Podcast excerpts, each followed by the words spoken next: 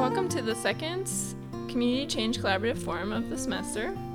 Um, just to um, catch folks up, the Community Change Collaborative is an interdisciplinary group of students and faculty hosted by the Institute for Policy and Governance on campus here in Blacksburg.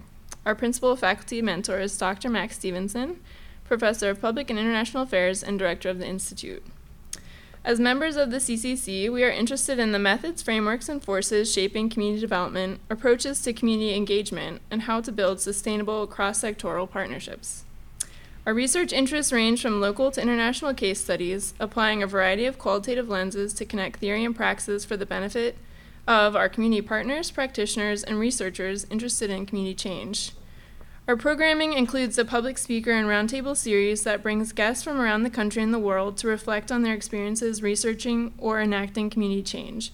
This forum is an extension of the speaker series to tap into our local network of knowledge and expertise on a more regular basis. Um, so, because we're recording the event for the question and answer um, portion of the session, just wait for me. I'll catch up with you with the microphone if you have a question. Today's forum guest is Dr. Todd Schenk. Dr. Schenk is an assistant professor in the Urban Affairs and Planning program of the School of Public and International Affairs at Virginia Tech.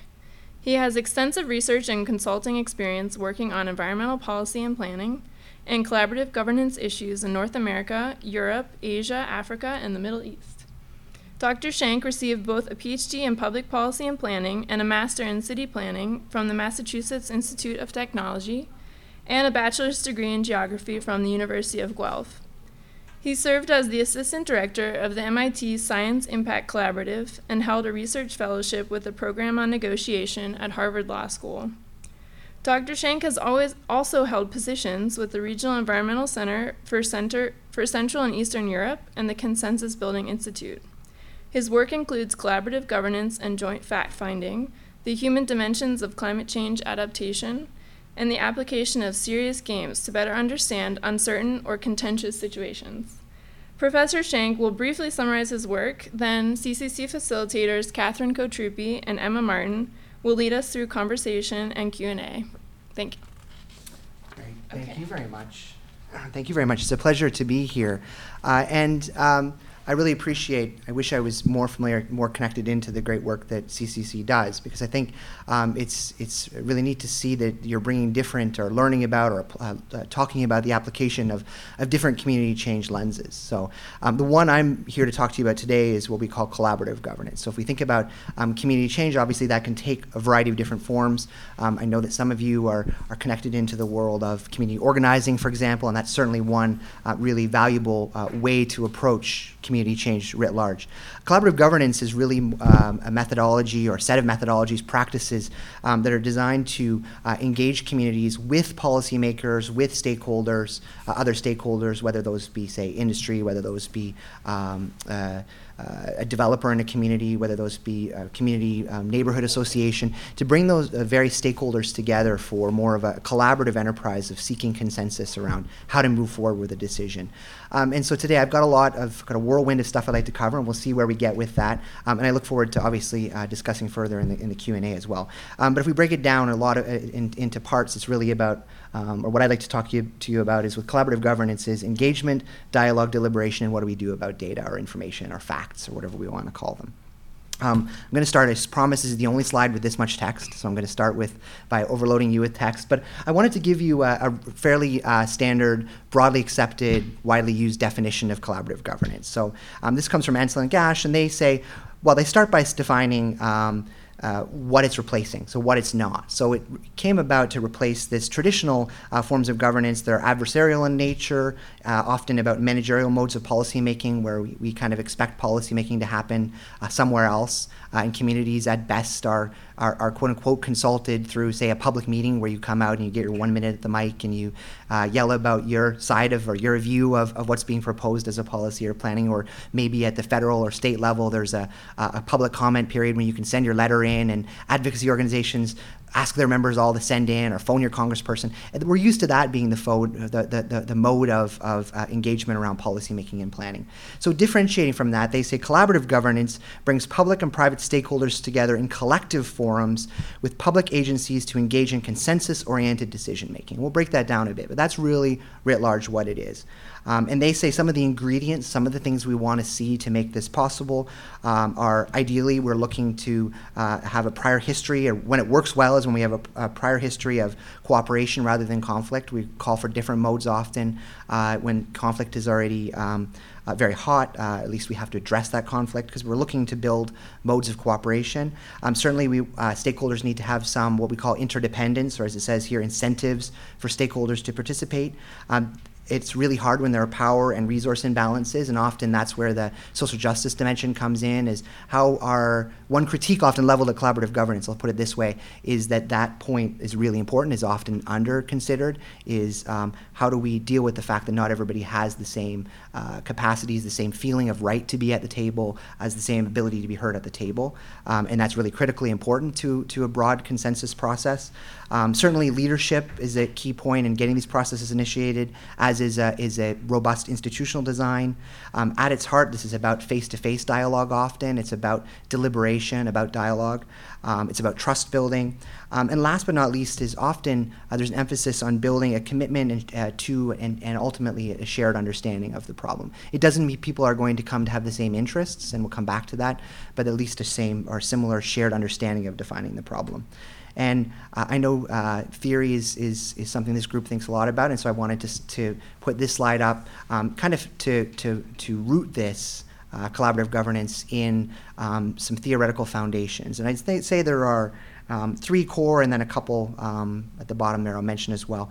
One is certainly this notion of communicative rationality or collaborative rationality, as it's also called sometimes. It's a Habermasian. It's kind of Habermas is often credited as the, the root of that, but nobody can understand what Habermas is actually saying. It's so dense. So uh, fortunately, people like Judy Innes and Patsy Healey have helped us make sense of that. Uh, but communicative rationality um, is about parties reaching agreement based on discourse. It's this idea that we're going to come to an intersubjective, meaning we're not necessarily going to have the same rationality, but we're going to come to uh, are the same values, same yeah, same rationality, but that we're going to at least come through through communicating to a shared uh, sense of what is this problem, what is the understanding of the problem and what is an appropriate response through this process of, of dialogue. And that really brings us to the second one, uh, which is highly connected in, in, in, many ways, which is this notion of deliberative democracy. So Dryzek and others talk about de- how deliberation leads to better outcomes. So it's through this process of actually having a conversation, working through this in an intensive way, the dialogue, the dialogic process,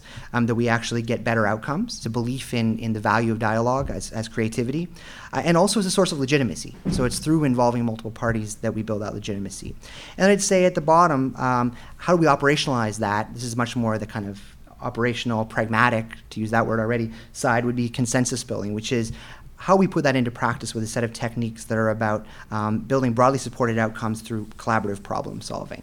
Um, and on that note, I would say, you know, very quickly, liberal democracy often, oft, uh, often undergirds a lot of this, right? This belief in in the importance of societal involvement in defining our society and defining our our um, our, our, what our decisions are going to be, right? This participation, democracy as participation, is, is, certainly undergirds a lot of this. And I'd say there's a pragmatic dimension, especially as we move down towards the bottom. I mean, consensus building is at its nature, and a lot of what I'm going to talk to you about today is extremely pragmatic in nature in the Deweyan tradition of pragmatism, right? So it's really about uh, this normative idea that we have to make better decisions, we have to involve more people in those making those decisions, we have to arrive at outcomes that are fair, efficient, stable, and wise, as Susskind would say.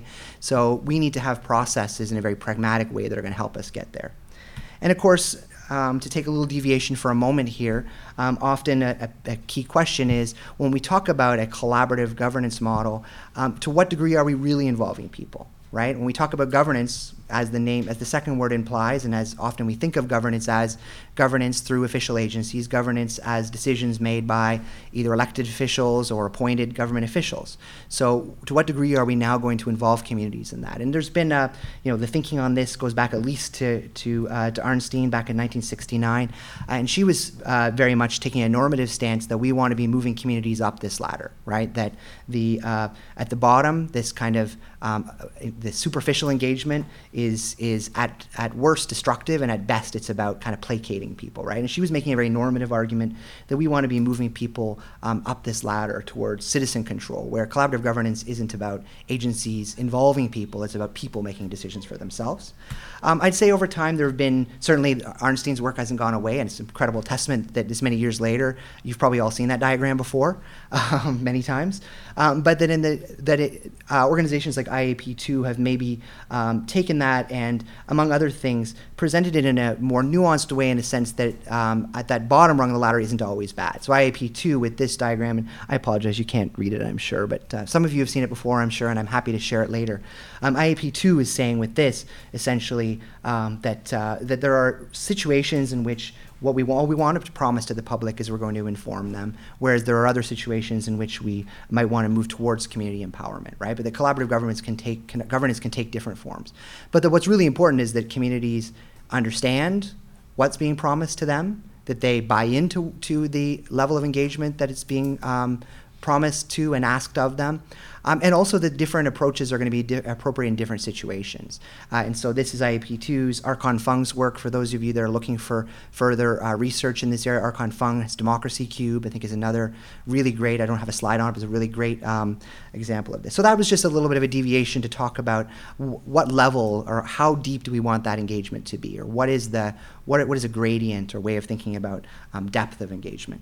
In terms of going back to the process itself, when we talk about collaborative governance, what does it look look like in practice. And this is a more theoretical model of what we might expect it to look like in practice. This comes from Innes and Booher's uh, uh, book in 2010. Um, but we start to get a sense of, of, of, both in a theoretical way, but also pragmatic way, what we might want, or, or practical way, what we might want, um, or what we might expect to happen in, want and expect to happen in, in an effective uh, collaborative um, environment. So they say it's about diversity, interdependence, authentic dialogue, the DIAD model. Um, and so, obviously, at the top, what do we want from people? Well, we want to see the true diversity of interests out there, right?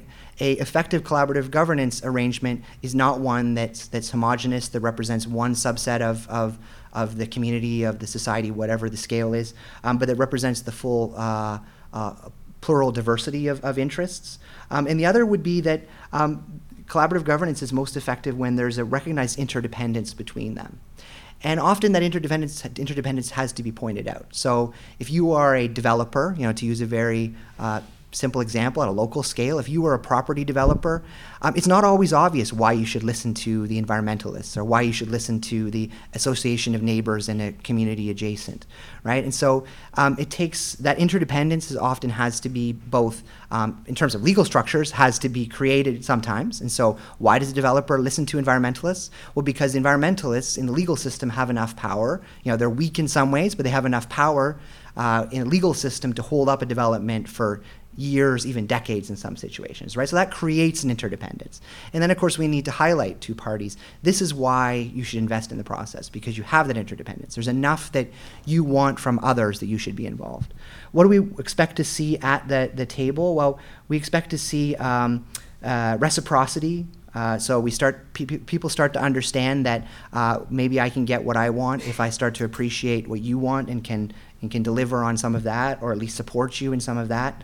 Uh, certainly that takes relationship building, so this is a very relational process. It's about building enough, um, even trust in some cases, although trust um, is, a, is a little bit more nebulous, and, and certainly absolute trust is probably a mistake for parties in, in processes, but at least building enough trust to start to have conversations and, and appreciate each other's perspectives. Learning as a part of that, how do we learn from each other?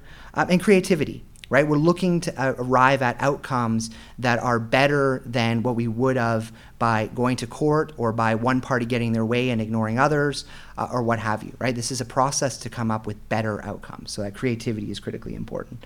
Uh, and at the end of the day, and this part, you know, is the more um, fuzzy, and I don't mean that in a, a, critical way, but the more fuzzy part, right? Is where do we, what do we want to see in terms of, of, of collaborative governance as a broader um, democratic project of, of, of society building? Well, we want to see people start to build shared identities, shared heuristics, sorry, shared meanings, new heuristics, and engaging in true innovation. And so that should probably sound um, somewhat similar to double loop learning, for example, for those of you familiar with uh, Don Schön's work and, and, and Chris Argyris's work. So there's similarities um, down in that level um, around how we build the, the infrastructure and ongoing persistent infrastructure, infrastructure for collaborative governance. Another slide that's going to look painfully familiar to some of you at least, uh, and that's good because again, you can't read all of the sub bubbles, and I didn't necessarily want you to be able to. I, I want to walk through the top, the high level here, and I think you can see those hopefully. Uh, but this is just to show you in a very, very pragmatic um, way, a way that's operationalized in the real world, quote unquote. Um, how does how does collaborative governance play out in practice? And of course, this is just one model. This is the consensus building approach.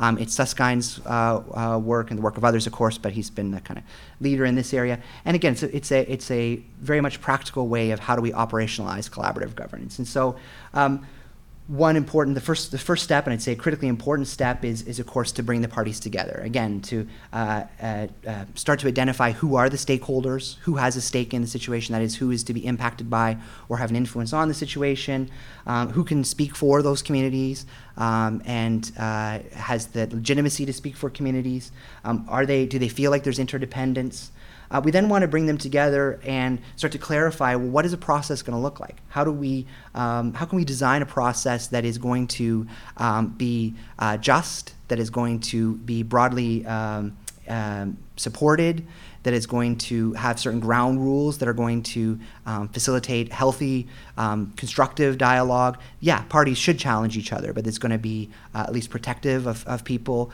Um, and so it's really important that at this stage, especially when parties can often be coming from very different places, that we are very clear with everybody that this is what everybody's buying into, and we all share this, and one party's not going to be able to railroad others or uh, um, uh, apply their own kind of approach to this, that we're buying into a shared understanding of what the process is going to look like and what our responsibilities are to each other and to the wider decision making.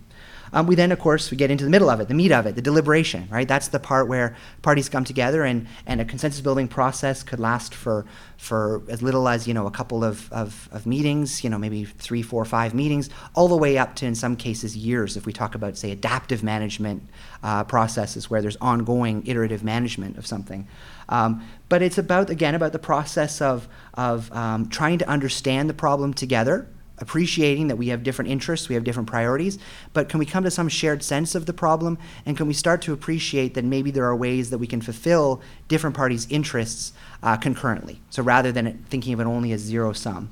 Um, often we, for this deliberative process, uh, we employ a professional um, neutral. So it's very common to, uh, to have a neutral facilitator do this kind of process.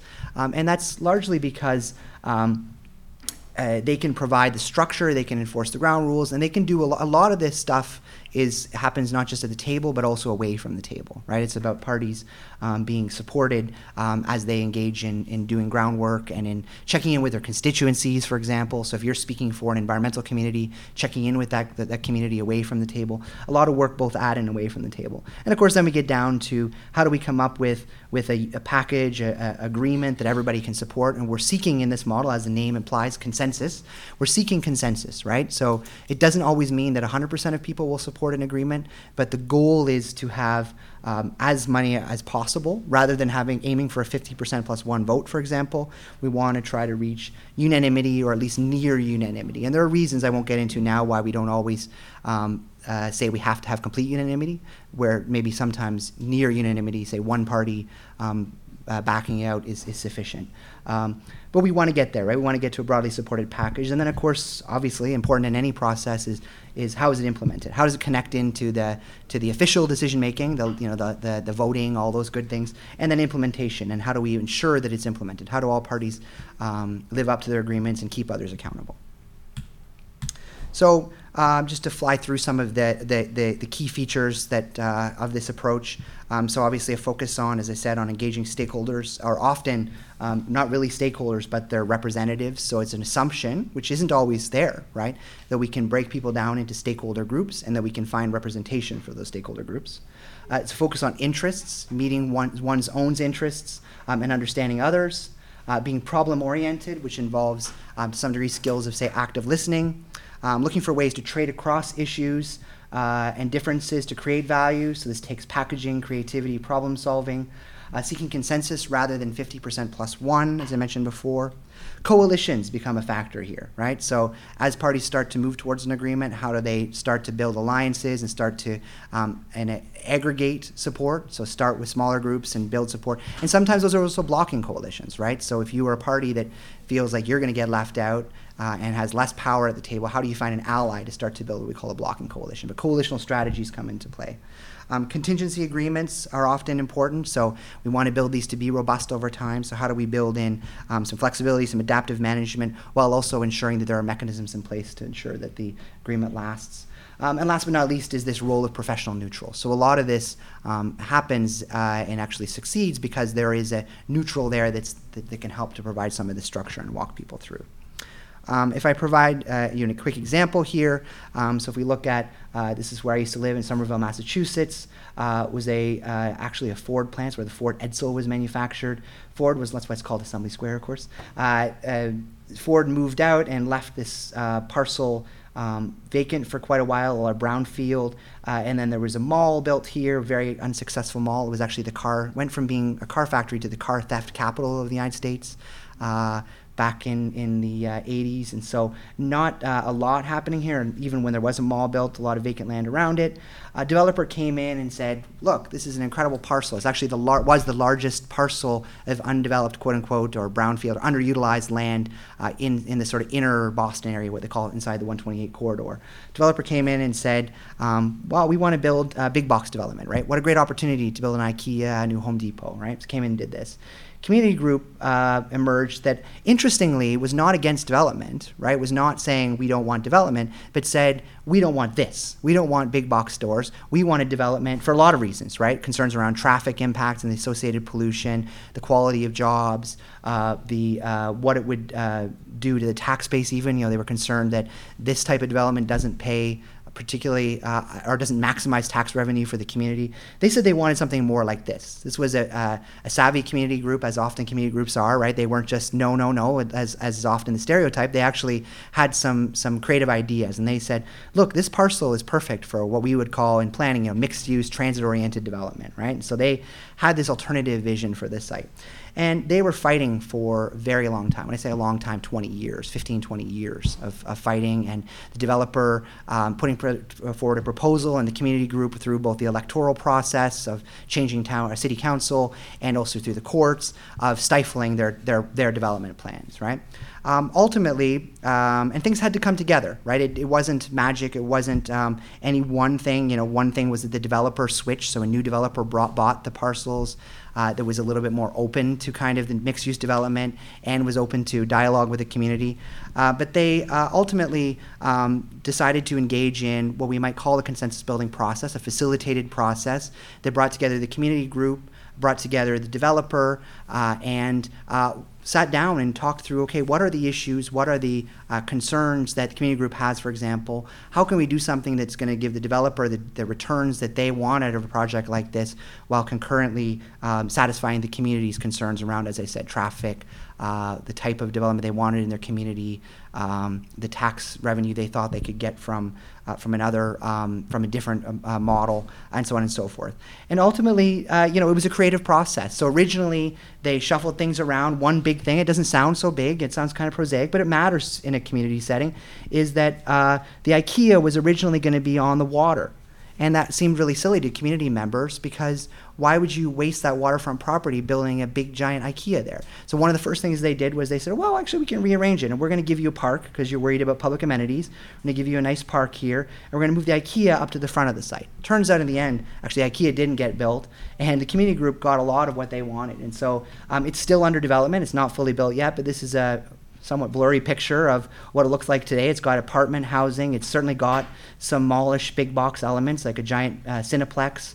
Uh, it's got the Lego, uh, what do they call it, Adventure World or whatever they call their, their Lego uh, uh, experience. Uh, it's got a they they got a, a subway stop. There happened to be a subway literally going through this site, but when it was going to be a big box store, there was no incentive to build a subway stop. Very few people use the subway to go to IKEA. It turns out.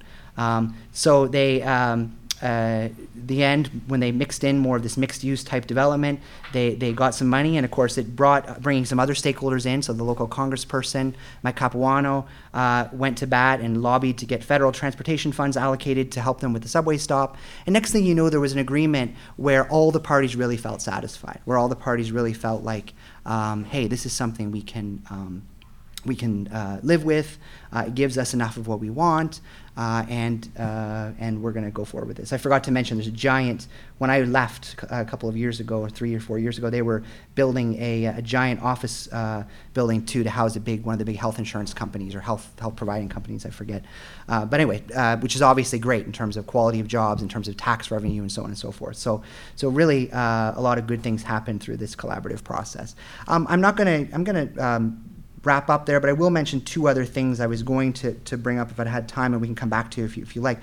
One is, um, well, I'll show you this one because I love this slide with the with the. Uh, with, you know, we, we live in a time where a part of a process like that is is around information, right? And pe- parties marshal competing facts or information to. Uh, uh, to make their case, right? And we're used to that, and we often call that, you know, fake news, and we think these people are crazy, and you know, what are they talking about? Alternative facts. We make fun of them, but of course, I mean, it's easy to make fun of them until you really think about, I mean, what is postmodernism? I mean, that's that's we're we're happy to talk about postmodernism, and in a way, that makes this kind of process really hard because what is truth? What are facts? And so, I, I'd say a complementary area of work I've been doing, and I'm not going to go into detail on it, but I'll just quickly mention, is uh, this idea of joint fact-finding methodologies as a way for groups engaged in a process like, process like Assembly Square um, to uh, come to a shared sense of facts. And it doesn't mean that it's going to um, change parties' interests or priorities, but at least they can come to an, a, a, shared set of what information, what the information is. Uh, and in fact, Assembly Square is a great example because it did involve an element of that. So one question was under different development scenarios, what were the impacts going to be on air quality? Developer said, look, this is already there's already a huge interstate, Interstate 93 there with major uh, air quality implications. There's already a major rail line going through here, uh, a couple other highways. The, uh, this development is not going to have an appreciable impact on air quality. And of course, the community said, well, actually, that's precisely the problem, is all these things already being there, you're going to add on to that is only going to make a bad problem worse. Um, and they were marshaling different information, right? What's the truth around what air quality implications are going to be of this development. And so they came to, and this is a, what we call a joint fact finding light. It wasn't a particularly extensive joint fact finding process, uh, but they, they decided to, to collectively hire uh, an air quality modeler, an academic from Harvard, that they both said, you know, we, we're going to trust that this modeler is going to do a reasonable job of modeling the, the air, air, air quality impacts of different uh, development scenarios. And they got those models back. And again, it didn't change their interest priorities. If your high, highest priority is, is air quality and you're worried about childhood asthma and you've got, that's still going to be your highest priority. And if you are the developer and you want to downplay those impacts, you're worried about, you know, getting development built, you're going to downplay those still. But at the very least, we now have a shared sense of, okay, this is some rough not rough. This is a, this is a model we all can live with, right? This is a, a, estimation that we both can can say it's you know it's a point of departure for the discussion. I guess I'd say. And one last thing, if if you'll if you'll be charitable and give me one more moment, the other thing I'd say is. Uh, that's that's kind of what do we do with information. The other thing is what do we do about situations where it's I'd argue getting um, uh, extremely or, or at least increasingly difficult for people to have deliberation because they're having difficulty having dialogue. Uh, and I think we see that more and more, right? And deliberation is, is premised on this notion that parties can get together and have a rich conversation. Uh, they're going to, you know, learn from each other, and they're going to be creative, and we're going to come out with better outcomes. And if you can't even talk to each other, all of that's out the window, right? So some work I've been doing, and some of you will be aware of a Frenemies project, and we did Civility VT here at VT, um, is around how do we have civil discourse, right? And and it's it's um, it's it's challenging and it's and it's rewarding and it's all at the same time I'd say because um, I don't certainly mean to suggest with this work that everybody should just um, put away their, uh, their, their strongly held beliefs and even their feelings, for example, or, or, or, or, or, or realities of, of being, for example, marginalized and just have a conversation with somebody who, who, who threatens their identity. That's not where I think this work should go. But on the other hand, uh, when it comes to policymaking, there are a lot of situations in which people are having a hard time having a conversation where I think, at least, and I'll make that argument, that it behooves them to at least be able to to have a conversation, despite the fact that they disagree with each other so much. And so, you know, and this uh, this was the first time we did it, and this picture was was was so good. I think that I keep reusing it because it's just this is not staged. Uh, you know, this is uh, uh, they're both students or were students. Uh, this guy obviously wearing a Trump hat. This is back in 2000 and uh, what was it, just before the election, 16 or it's 15? Yeah, 16, spring 2016. Yeah, and he, you know strong Trump supporter, uh, and uh, obviously um, um, uh, his counterpart, I should say obviously, except uh, maybe you can't tell, he's wearing a Mexican football jersey. So, it, which doesn't automatically mean you're going to be more pro-immigration, but in this case, he was. Uh, and so they're wearing a Mexican football jersey and, and, a, and a Trump uh, hat, and and are having a conversation on immigration. And the amazing thing was these guys couldn't have been more different. And to this day, I'm guaranteeing you that they don't they don't necess- they don't they didn't change in how they see the world. I'm not guaranteeing, you, but I'm assuming they didn't change how they see the world. But they were able to have a conversation about immigration in a way that was largely respectful and where they left at least having some understanding of where this side was coming from, despite the profound continuing disagreement. And that's I think important if we're going to start to have conversations around policy. Right? Why do you feel that way? I'm not going to agree with you because I know why you feel that way. But why do you feel that way? And how can I engage with you in such a way that you're going to be respectful enough of me and I'm going to be respectful enough of you to have a conversation about why we feel the way we do. Um, and uh, with that, I will wrap. I'm sorry, I think I went a little over, but uh, thank you.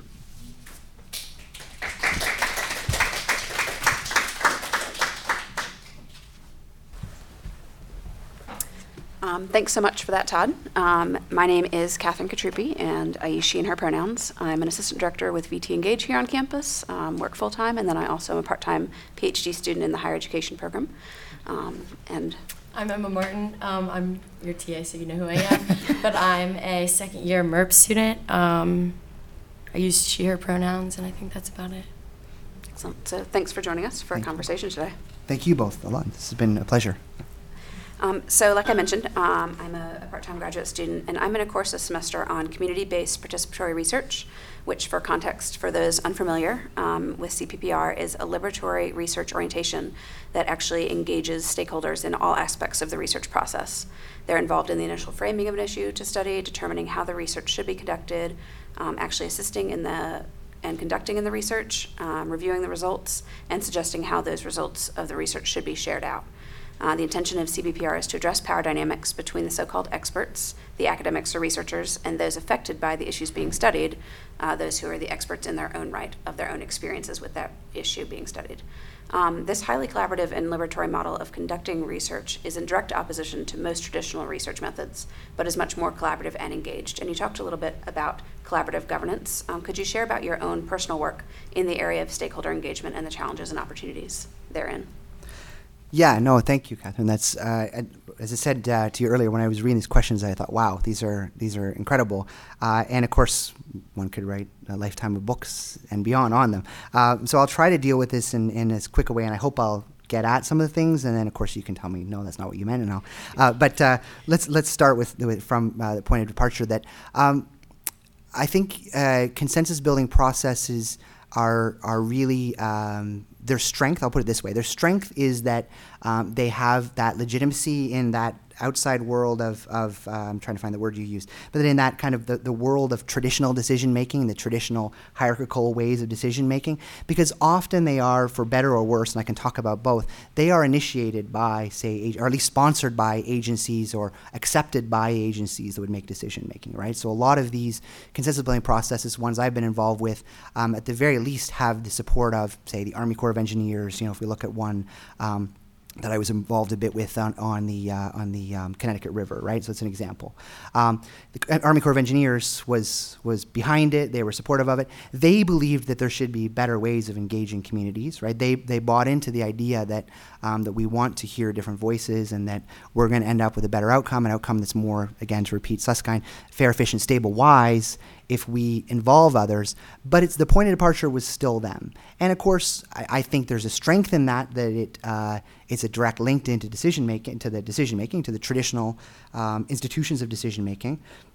The downside is that uh, it isn't always as liberatory, I guess. Um, I think it can be done better or worse in that way. There's no, there's no, um, there's no reason it can't be necessarily. It's just that often um, that's not the goal of the agency. So what really takes is a strong commitment on the side of the facilitator, of the neutral, to ensure that a process is broadly, is really truly broadly engaging.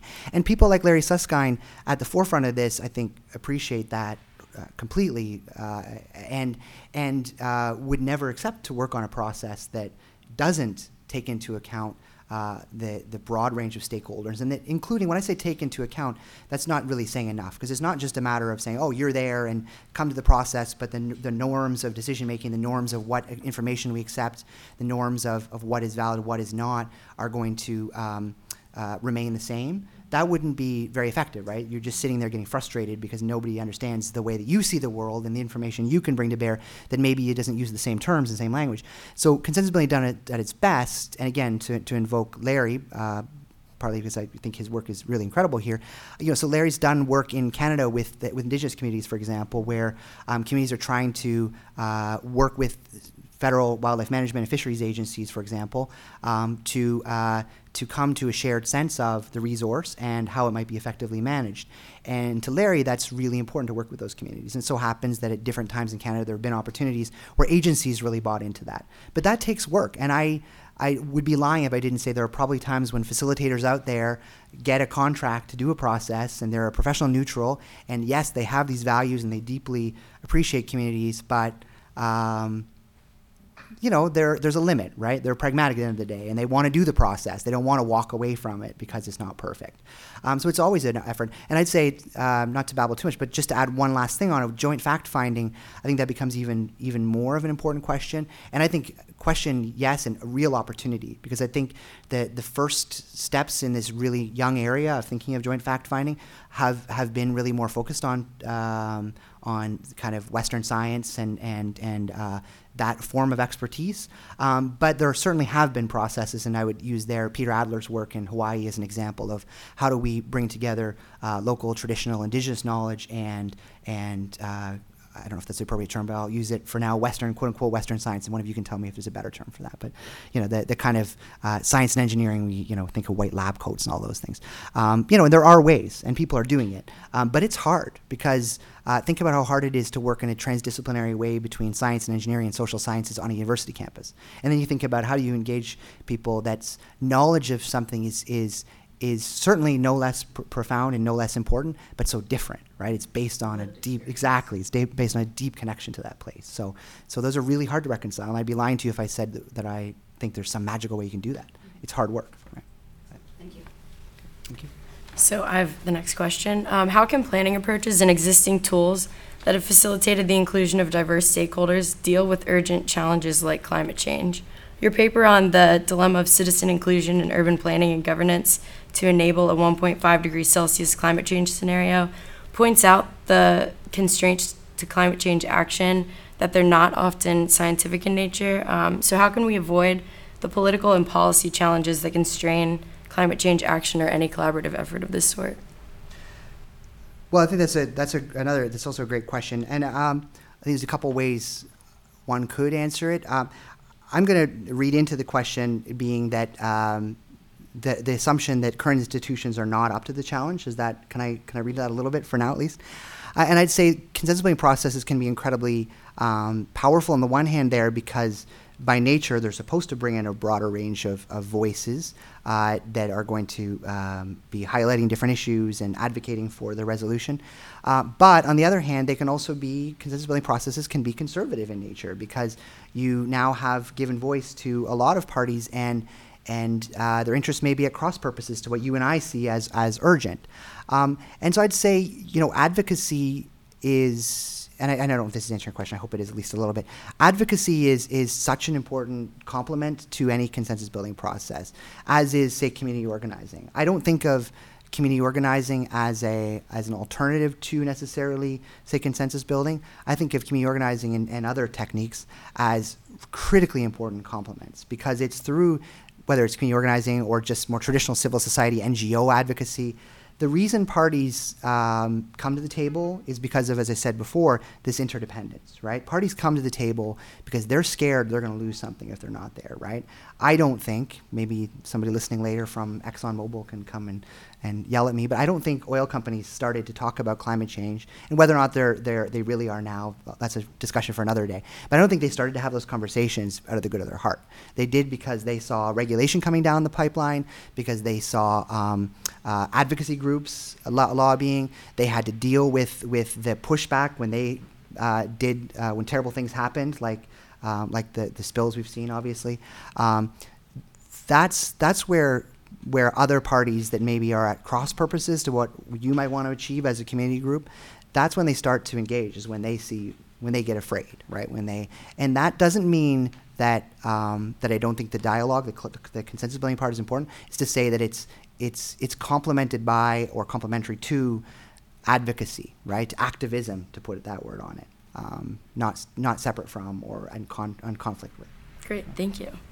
Um, I've got the next question too. So, in the evolution of community self-organization and inter- interaction with government institutions, uh, cross-case insights from three countries that you co-authored this year, you discussed the phenomenon of co-destruction, um, which seems to describe the current relationship among politicians at the federal level who are actively opposing and discrediting each other depending on party affiliation, kind of like the picture behind us right now. Um, Based on your negotiation work at different scales, what can be done to address this political quagmire, and what is the role, if any, of the self-organized community in this process? Yeah, that's a good question. I can I can't take obviously any credit for this notion of co-destruction or even claim any great expertise on it. You know, this is a paper I was involved with a couple other authors that are more steeped in that literature. Um, but what I can say, I really liked the question part of this, um, is I think a couple of things. Um, maybe it's become kind of a um, uh, what's the right word? Like, you know, we all know this to be true, but um, but uh, communities often are better at getting along at the at the more local level than they are at the federal level. And I think we look at what happens, the breakdown in Washington, um, or the way we respond, so as the picture behind us implies, to these broad policy questions uh, that are that are you know larger scale problems. And we think that that's that's just our the way we've become. And, and there is probably an element of truth to that that you know, I think it's scary that we are um, polarizing more in some ways, at least. Um, but on the other hand, um, often communities at the local level do find ways to come together and solve problems and work across difference, right? I mean, communities have been historically and continue to be um, uh, to, to do that, right? And I say at the local level, right? Solving specific problems at the local level. So I think a lot of this. Um, where this work can be most effective often is there. And I'd like to think there are applications at higher level policy decision making as well. Um, but a lot of this is about um, providing a structure for communities to solve uh, problems that are real to them in a place where it's clear who they are, who the other parties are, uh, and and uh, where they can start to build, rebuild trust. Because the other thing I'd say is. Um, the electoral system we have is obviously great at doing many things, but it's not good at seeking consensus. Clearly, right? That's that's actually anthema to it.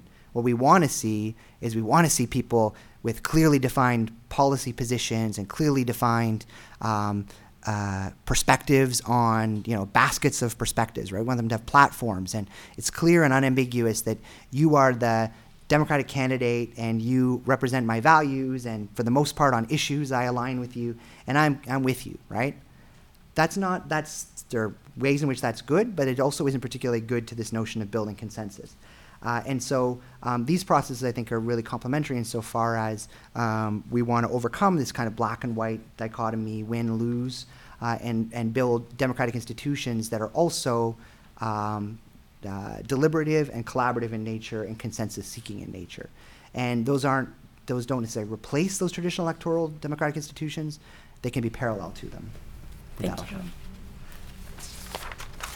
Uh, so, Dr. Schenk, a second ago, you just talked about um, folks' connection to local issues um, a bit more closely than perhaps federal issues and their engagement with them. Um, and I think that's probably because you know folks feel that connectivity to each other, right? They're engaged in the work because it's something that they're they're passionate about or that affects them deeply.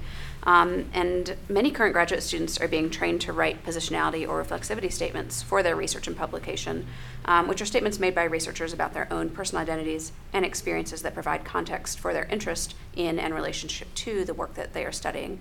Um, these statements are intended to intentionally name and address questions of the researcher's objectivity and subjectivity. Um, could you share with us what yours might be, um, the relationship that you have this, to this work, and the experiences that you've had that, that tie you to your interest in it? Yeah, thank you. No, that and this is um, um, th- this is a, a, a tough one. I'm, glad you asked it, but it's tough. And I, I was thinking about it before, and I was like, I'm actually going to answer off the cuff because I'm curious how, how I'm going to answer myself. So, um, so, I mean, starting with the kind of positionality of, of uh, and, and, and I do t- try to recognize this. You know, I think we all have responsibility to do much better, at least those of us like me that are uh, heterosexual, you know, straight male, white male, identify as have a have a, a, greater responsibility to understand that positionality, that place to come from, uh, and I and I think that um, in this work that is critically important because my my um, values, or I'm sorry, I'm not using the words you use, but I'm, I'll, I'll talk about it this way. My values are are that um, that we can achieve. Uh, uh, great things through collaboration, and my, I have a predilection or or a, a, a preference for whenever possible um, building a community in a way where we broadly involve everyone and we come to consensus around our way forward, despite our differences, despite our and not just our differences in position, but differences in in interests and priorities, right? Um, but that despite that, that we can come to consensus on creative outcomes. Not always for sure, but then in a lot of situations. Um, but I can see, I, I do recognize how that is a might be easier from my position because um, as I said before, there are times in which consensus seeking can be um, more conservative in some ways. And I don't mean conservative politically, like you know, right left. I mean conservative in terms of status quo, right? Because um, we're looking for ways that uh, that are um, going to be acceptable to everybody, including those that want things to be the way they are, right? And that have benefited from traditional systems of inequality. And so if you're on the, the, the if you have been on the wrong side of those systems of inequality, I can fully appreciate the, the, the, the, the, the, the sentiment that while it's easy for you to say we should just, you know, seek consensus, but in fact, you know, the, the conservative way that we've been, and again, conservative meaning status quo, way we've been is, is, um, has not been particularly good to me. So no, I want revolutionary change, right? Consensus build building is not typically about revolutionary change. Um, and so I don't think it's perfect in all situations for that reason. I think that you should go into something like this, or I feel like I should, I'll, put, I'll personalize it, go into something like this with an appreciation for that. And I would go into it with um, what, again, to invoke Larry, Larry Susskind uh, calls a more activist framing of mediation. So there are, you know, some mediators will go into a process, professional neutrals will go into a process with a perspective that my job is to enforce ground rules, and it's going to be pretty obvious to what the ground rules are because we always have ground rules, and it just means don't shout at everybody, and everybody should be polite, and everybody can speak for five minutes at a time, and you know these these ten things, and that's my job. And if I'm going to be neutral, that's what I do, right? Whereas the the the more activist model of mediation would say, I need to be substantively fairly neutral. I can't tell these people what the right outcome is, but I can recognize that some parties are going to come in uh, with a disadvantage, and that disadvantage can be material. They're not coming with a bunch of lawyers. It can be uh, positional vis-a-vis traditional ways of knowing, as we were talking about before. I don't come in with all this litany of scientific background and, and training and, and perspective on the way things work. Uh, but whatever the, the reason is that they're coming in with a, with a disadvantage uh, to, a, to processes insofar as they mimic traditional decision making. And so I'm going to work with those parties and I'm going to ensure they have the resources to be full participants in the process, right? And we're going to create space where the way they engage is accepted and is treated with respect and, and equally to the degree possible as the other mo- models of knowing. So I think there are ways that we can be uh, more even liberatory to go that far uh, with the way we, we, const- we construct these things and the way we treat parties and the way we support parties and we help parties. And, and when I say help, I mean that in the, you know, empower parties is really maybe the better word um, to, to engage more effectively. Because there's no point in a party coming in and leaving. It's good for everybody, right? From a pragmatic perspective, it's not good for anybody if a party comes in and leaves feeling like, yeah, once again, I kind of was, you know, kind of treated, placated. They invited me here, a big deal, you know. I was able to, you know, say a few things, and I guess maybe you know something they listen to, but I can't really tell the difference. That party's not satisfied, and they're going to continue to and shouldn't continue to engage in, in in the more adversarial forms of engagement they've done in the past. Thank you. Thank you. Okay, Okay, so can you discuss, um, I know you discussed joint fact, fact finding a little bit, but policy experiments, joint fact finding and role play simulation, and their role in climate change action planning or any strategic planning? Yeah, how do I answer this in a shorter way? Because I'm babbling too much. Well, uh, let me just. Well, first of all, I'm gonna if I'm gonna ignore the policy experiments if that's okay. Right, yeah. So I'm gonna leave that one out. Joint fact finding, I already talked about a little bit. Just to say, I think actually, I, did I explain that well enough? Do you, is that okay? So then let's just skip right to serious games because they're the most fun. So, um, so yeah, I didn't talk about the use of serious games at all today. It's a part of the work that I uh, do and, and I really enjoy.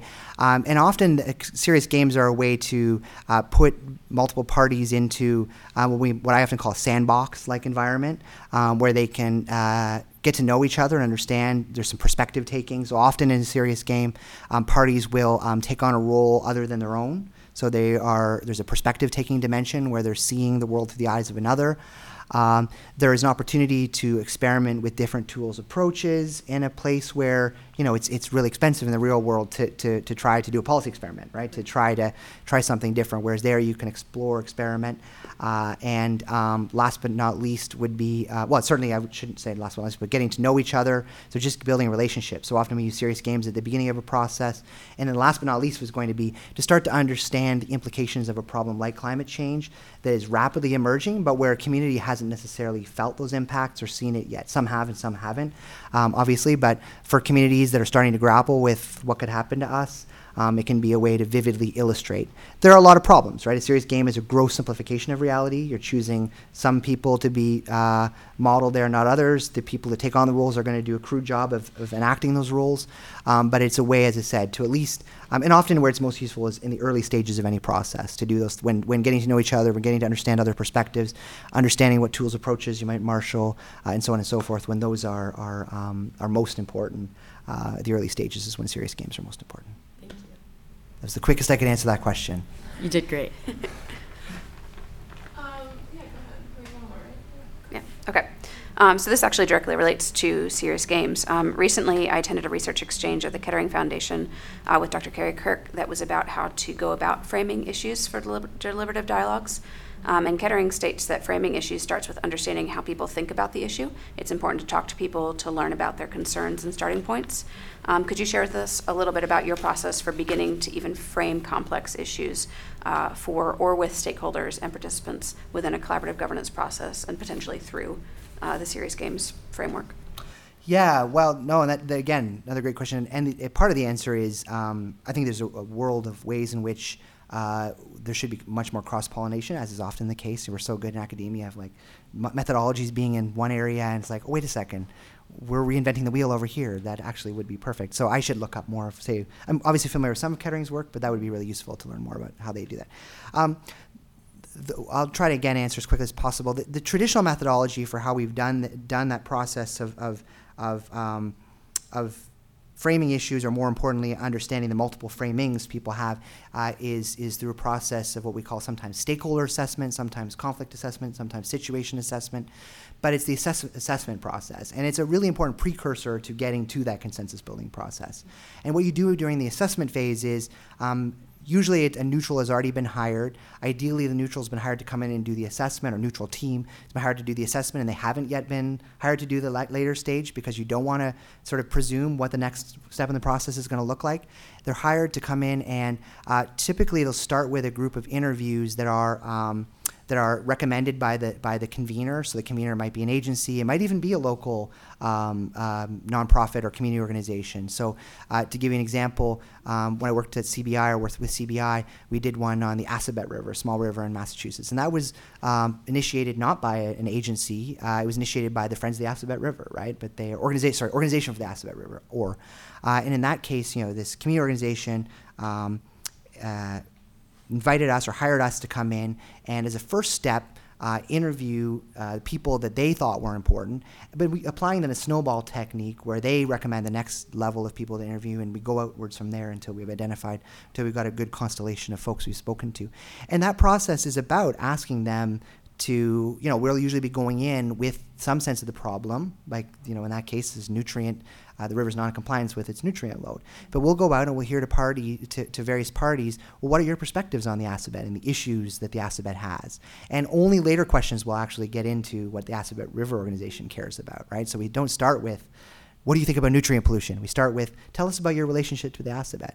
And of course, through that process, to use that example, you end up with um, an understanding that parties have very different perspectives on the value of the river, on the problems with the river. If you're a neighbor living on the river, uh, this may not surprise you, might surprise you. For many of them, that, that the most passionate were people who deeply wanted to see the dams, for example, maintained because they love their impoundment pond. Turns out, from some environmental reasons, that's not actually as great of an idea, but people are attached to the viewshed, right? And so that was their passion. If you talk to other uh, farmers, for example, they have different perspectives on, on the river.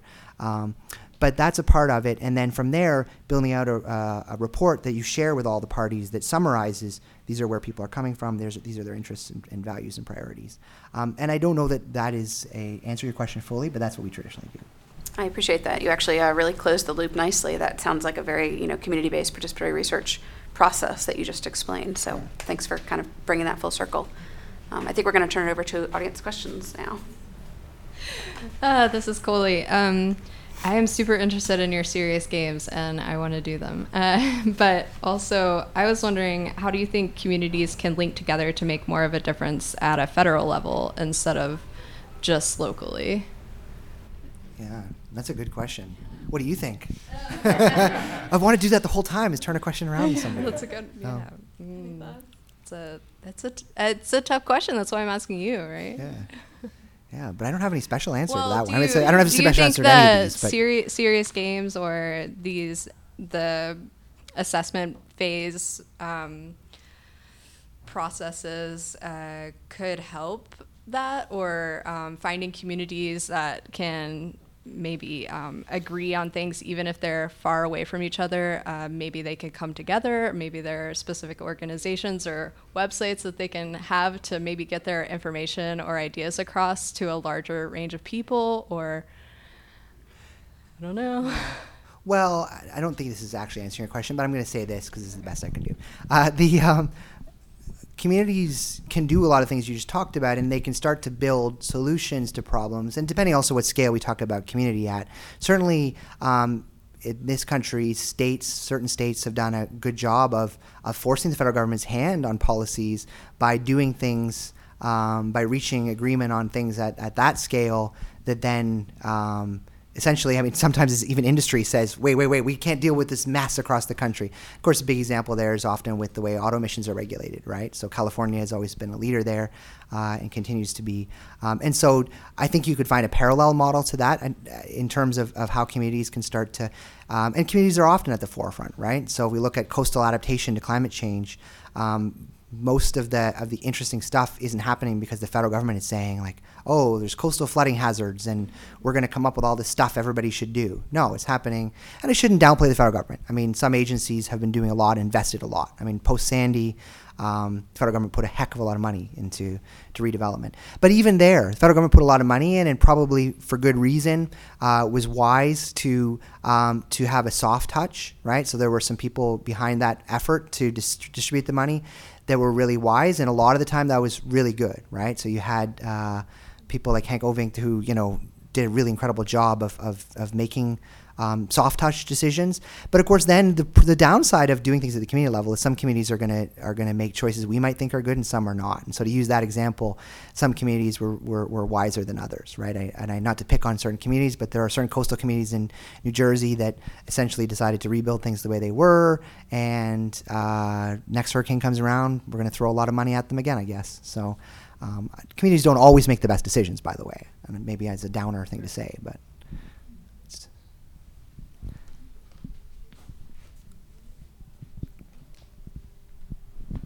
Hello, this is Neda. Thank you so much for your presentation and your uh, Q&A. Um, I had two questions. One of them, to some extent, was answered during your last um, reply. uh, about this picture, as you said, convening is the first step.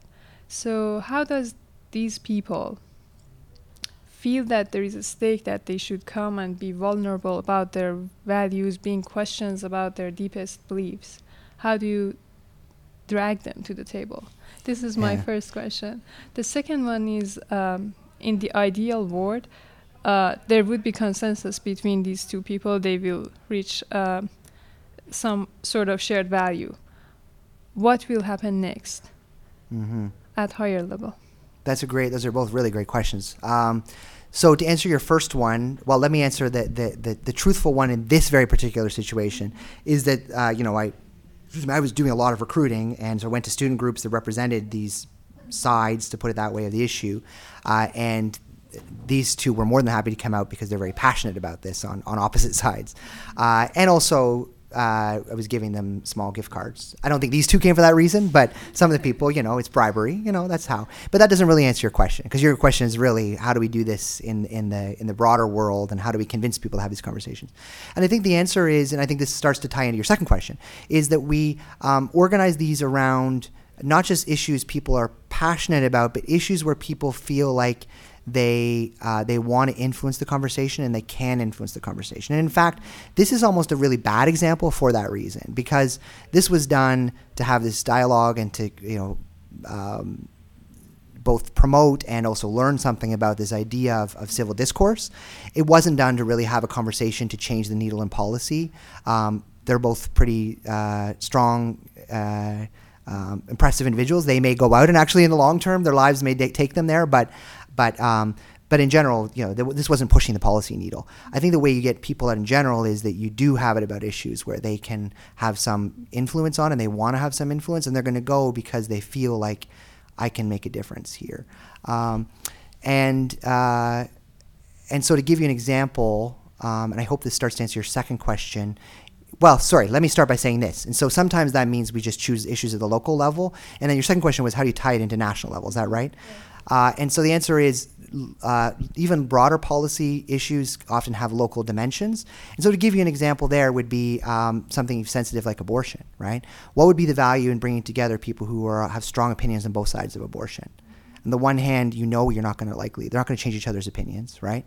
But one can imagine where coming together and having this dialogue, they might start to, and I don't use that in a, in a hypothetical way. I wasn't involved with it, but other people have done dialogues around abortion.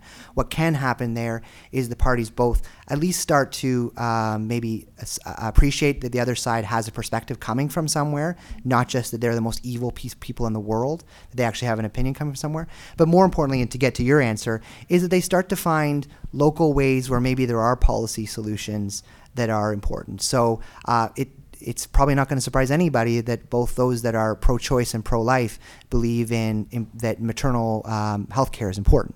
It's probably not going to surprise anybody that those that are pro-choice and pro-life think that postnatal care is important, right? And that there should be more support for children, um, uh, you know, postnatal, particularly say in situations with single mothers and so on, right?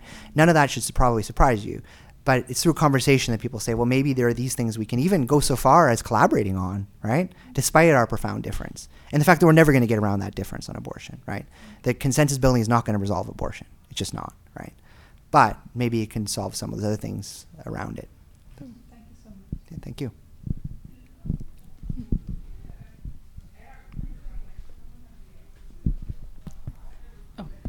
Hi, again, I'm Garland, um, and thank you for your presentation.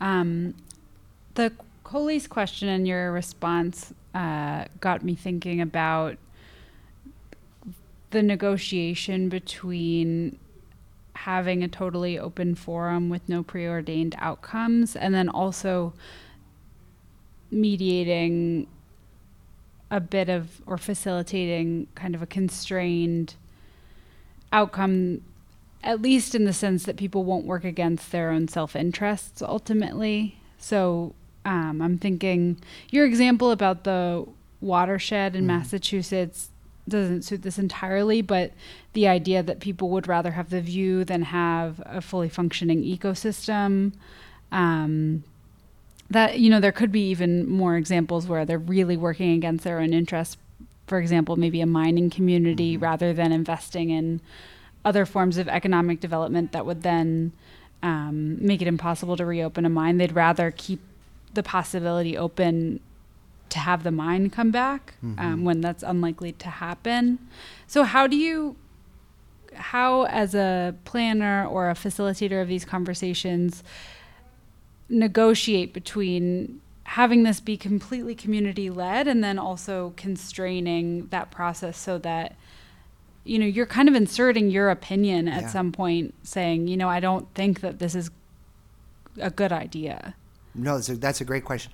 I would say the answer is is that if I'm honest about it, very rarely are we not going in with. It's not necessarily our idea, but the idea of some some proponents. Yeah, I mean, we're hired by a proponent typically. I mean, I'm not now. I'm here, but the people who do this day to day are are hired by proponents. No, you're absolutely right.